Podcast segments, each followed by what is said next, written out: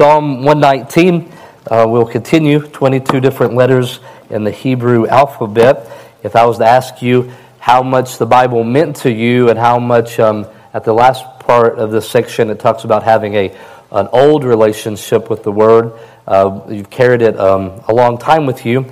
If I was to ask you about your relationship with the Word, I doubt any of us in here could go from A to Z and make all of our sentences start with the same letter A for eight sentences, and then the letter B for six sentences, and so on. And that's what we've had in Psalm 119, is that it's been alphabetically from A to Z in the Hebrew um, Bible, talking about the importance of the Word of God um, in um, our lives.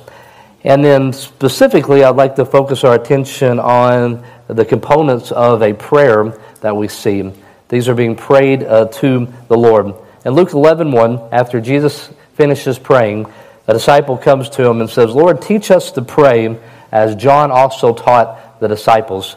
Those few words teach us a good bit. When it says, Lord, teach us to pray, it tells us that prayer is something that can and should be learned, uh, that you could grow in that understanding. It also shows us that you can go to God and request to learn how to pray because here's the disciples going to God, going to the Son, and asking him how to pray. It also shows that Jesus taught them to pray by praying.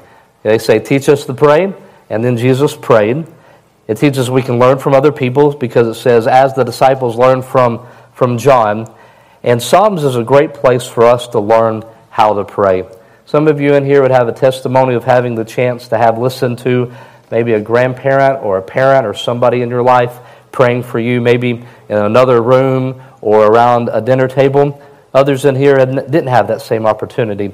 Uh, but when we listen to David pray, we should pay attention uh, to what is going on. Uh, we should learn how to pray from looking at these prayers. A few things we'll see. We see that he cries out with all of his heart. The answer to the prayer, God says he's near in verse 150. He asks him to save him, to keep his testimonies. He says that he will do it early in the morning. He also says that he'll do it through the night watch. The grounds of his request is because of your loving kindness towards me and according to your judgment. And at the end of it, he says that he loves his testimonies and that God is never changes. So those are things I want to show you briefly with the time we have together. Psalm 145, 119, 145 says, I cried with my whole heart, Hear me, O Lord I will keep thy statutes. And here I have the words, my whole heart made bold, but in the scriptures we have, we don't have emojis, and I'm glad because I never know what an emoji is when, when Stephanie sends it to me. We don't have emojis, we don't have highlighting, we're not having bold, we're not having underlining, but what we have is repetition. So it says, I cried with my whole heart in 145, and then it says in 146, I cried unto thee. In Psalm 119, 147, it says, And I cried. And then in 150 it says, I draw, they draw nigh that follow after mischief. So the repetition of a person crying out shouldn't be missed. Um, I feel fine, but my voice is a little hoarse tonight. But even if it wasn't, I still don't think that I would um, be willing to come out of uh, my shell enough to really communicate to you what this probably looked and sounded like as it was being said. There's all kinds of reasons to cry out for God cry out to God for forgiveness. That would be a very reasonable thing that we would do is to cry out for Him. Cry out for God for deliverance. Cry out for God for help. But this cry is connected to obedience. Yes, he has enemies, but his cry out to the Lord here has to do in the areas of obedience. He says, Hear me, Lord, I'm crying with my whole heart. I will keep thy statutes. It is a prayer to say, God, I want to follow after you. And it's helpful here this crying out is um, spoken with his voice. You could hear it. it is, it's helpful to pray out loud.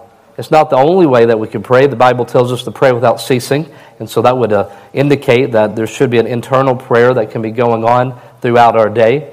I've shared before how I'm not very coordinated, so I could go through a drive through and decide I need to pray, close my eyes for a second. I'm like, can't do that, all right? That's not a good idea. Uh, you don't need to close, you don't have to close your eyes when you're praying. We can commune with Him, but there's a value to praying um, out loud because sometimes, well, often, it's difficult to maintain an intensity of devotion unless we hear ourselves speak, unless we hear our voice say something sometimes we get lost in thought. I'm going to show a picture here to you.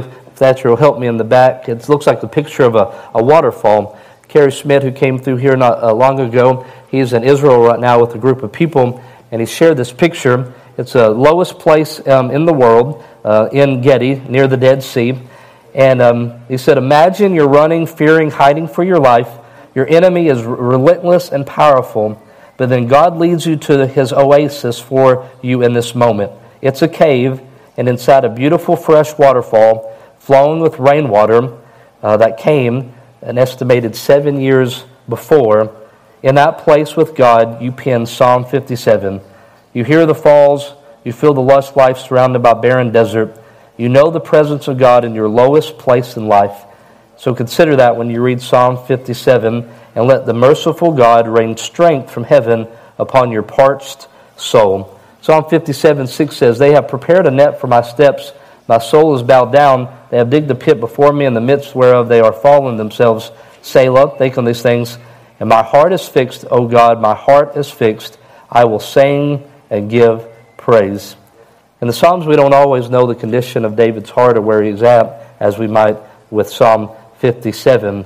But here, we have David crying out to the Lord in a situation where he says, Even though I believe the enemy is getting closer to me, I believe that God is closer. That's what he says. And we also have the example not only of David, but we have the example of Jesus. It says in, in Hebrews, Hebrews chapter number 5 and verse number 7, an example of Jesus praying with strong crying and tears, who in the days of his flesh, when he had offered up prayers and supplications with strong crying and tears unto him that was able to save him from death, and was heard in that he feared. Another example we would have of a person um, with a strong emotion is in Genesis chapter number 32, uh, verse 26. And he says, And he said, Let me go, for the day breaketh. And he said, I will not let thee go, except thou bless me. That is Jacob wrestling uh, with an angel of the Lord. I have so many questions about that, and I'm going to ask Travis at this time to come up and answer all of them uh, for me, and I'll give him a heads up. I have questions about it, about prayer, about wrestling with it, um, because you have confidence. You ask God. We know that we, it's not our, we don't wear him down. He's not a person who's reluctant to answer our prayers, but we find that um, people and examples of the Bible, people going to God uh, continually. And he said, I'm not going to let go until I receive the blessing that I know that you have for me. William Plumer, on his commentary on this passage, says, Your soul would not be so empty of comfort if your mouth were not so empty of prayer. Convicting, but let me read that for you again. Your soul would not be so empty of comfort if your mouth were not so empty of prayer. So this psalm starts off with David who has been in a lonely place before, as we saw in 57, who knew what it was like to feel barren, this to cry out to God and say, God, I'm going to keep your statutes, but you're going to have to do it. God, I want to do this, but I'm crying out to you. If I'm going to be obedient, I'm going to need you to supply the strength um, in my life, and I am going to, it says multiple times, crying out to the Lord. And so he prayed. He said in verse 146, Save me. I cried out, Save me, and I shall keep thy testimonies. God, I want to be obedient. I need you to bring deliverance to me. And in what a sweet and wonderful way that God brings an answer to his prayer. In verse 150, They draw nigh that follow after mischief. They are far from the law, from thy law. Thou art near, O Lord, and all the commandments um, are truth. And so they draw, there's people that are drawing nigh to me in mischief. But those people are far from the Lord. But it says, Thou art near, O Lord, and all thy commandments are truth. We should, have you felt that? Have you experienced what it's like to know when God is near? So we saw last week in the section of Psalm we were looking at is that we, we, God is real to us. We can love Him because He is real and He's personal. You can't have strong love or hate for something that isn't real or personal, but our God is. And so here's the hope that He's saying in a time of trouble, when it's close, God is closer. God is near to those who love the law. So in 150, there's a group of people that says they're coming closer to me, but as they're coming closer to me, I know they're getting farther away uh, from the Lord. And so he knows that these people, if they don't love the saints, then they don't love the law. Lord, these people hate me, and they're drawing close to me because they hate your law. But then in verse 151, it says, Thou art near, O Lord, and all thy commandments um, are truth.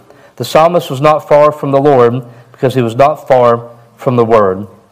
And you and I should not believe that in the presence of trouble, it means there's the absence of the shepherd.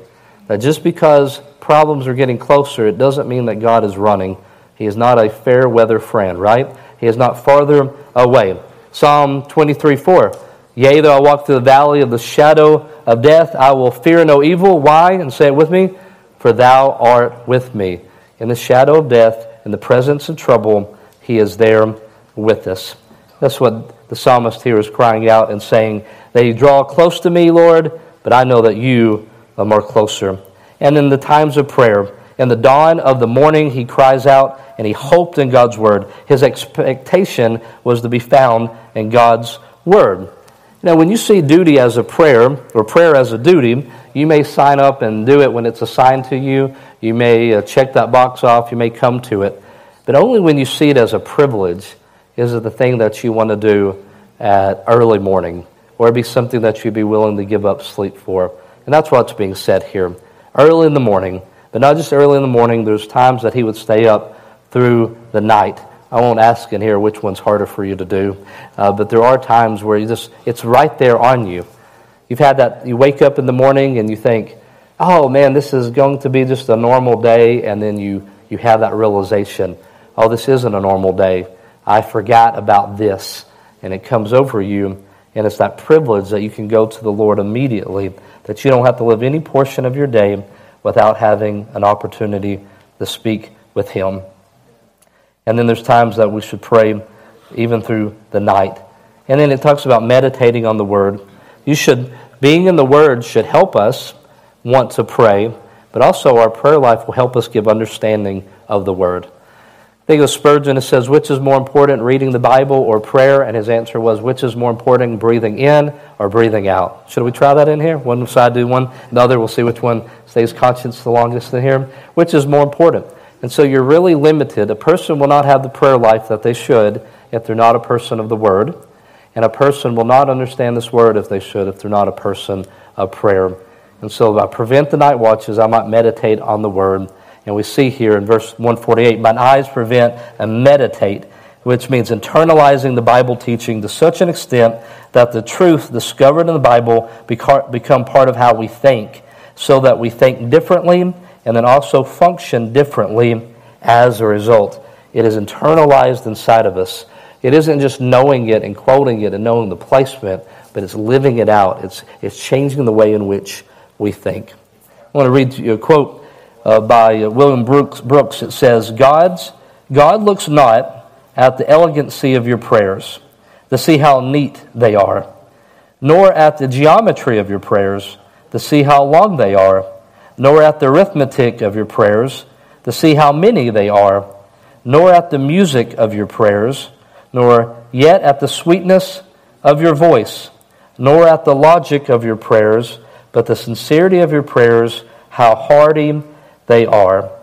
And so God looks in here and He wants to know not are we able to use words that are flattering, not are we able to pray the longest prayer, but are we people that are sincerely wanting obedience to His word? That was what he was crying out for. God, I want to live according to your will, which we know to live according to his will is to live according to his word. So that relationship in prayer to the word of God. It's in the word of God that we learn the nature and the heart of God to whom we're praying. It's in the word of God, it's from here that we receive from God what we should thank him for. God is good, he does all things well. That fact that we rejoiced in was taught to us from this word. And so we learn from the Word, and it ought to motivate us to want to express our thankfulness to Him. His greatness informing and expanding our praise, His will directing us to pray that we can do, His promises to His people, which we claim by faith, and the substance of our prayers. There's times that you just don't have words. You should turn to the Psalms and let His words become your words. And then in closing here, I just want to point out to you the grounds on which his request is coming. 149. Hear my voice, and why should the God of the universe give any of us an opportunity to be heard, right? He says, Hear my voice according unto your loving kindness, O Lord, quicken me according to your judgment. So he's saying here in regards to loving kindness, Lord, I know that I don't deserve to be heard by you, yet I believe that you are rich in grace and mercy. Please, according to your generous and kind love, hear my prayer. And in justice, he says, Lord, I know that my sins are righteously forgiven because of what Jesus did on the cross. I know what you have forgiven me according to your justice, and one so for, and one is forgiven, I pray. Him. I also know that according to your justice, you see the righteousness of my cause with those who are against me. Because of these, please bring me new life. Those are the grounds on which we could go to him his loving kindness and his justice, what he has already forgiven us of our sins. And then it closes in 142. He says, Concerning thy testimonies, I have known of old that thou hast founded them forever. He had confidence in God's word. It's an old relationship with the word of God. I have known of old. He has spent his life in it. You, um, you read, I read other people, I read their thoughts about the Bible, I read the psalmist, and I just think, man, I don't have that. I don't have that type of uh, uh, uh, prayer. I don't have any of those things. And here he's saying that it, it's, um, it becomes seasoned through the years of life, that you can, through faithfulness and through being a person of prayer, being a person of the Word, you can have not just a new relationship with the Word, but you can have an old relationship and great confidence. The psalmist's great love and appreciation for the scriptures had deep roots to them. It wasn't something that was new, but it was something that had been part of his life for many, many years. What's the saying? When's the best time to plant a tree? What, today or 20 years ago, right? And so you read this and you say, well, I don't feel like my Bible study or I don't feel like my prayer life has the depth uh, that I read. Well, when's the best time to start on that? Today or, or 20 years ago? And, um, and so that can be developed. And um, the psalmist found hope. Thou art near, O Lord. That's he finds hope in God's nearness. He finds hope in God's truthfulness. All thy commandments are truth. He finds hope in the fact that God is unchanging concerning your testimonies. I have known of old, thou hast founded them. And he said it out loud. And you would do well to do that as well. To say, God, you are near. God, you are true and God, you are unchanging. So before I pray this passage for you uh, tonight, I just want you to be reminded of a few things that we saw as David prayed to the same God that you can pray to. His circumstances of the trouble that he was in, the enemies that were drawing near to him, they'd be different than your circumstances, but you can draw near to the same God. When you're in trouble and the trouble is near, the Lord could be nearer. Through prayer, we can find hope. We have grounds to come to God because of Jesus, his loving kindness, and because of justice. And we should meditate upon God's word. As we pray to him, we should be considering the truths about him, and we should cry out to him. And so tonight we've seen the testimony of the importance of prayer and the life of the psalmist. And then we can take a moment and we can reflect on ourselves about what our testimony of prayer is. How integral is it to our lives? How involved, how connected is it to our Bible study? How connected is it to um, us overcoming the challenges um, in our lives? And it ought to be not just a once in a while call, it ought to be a continual communication uh, with God, um, our Father.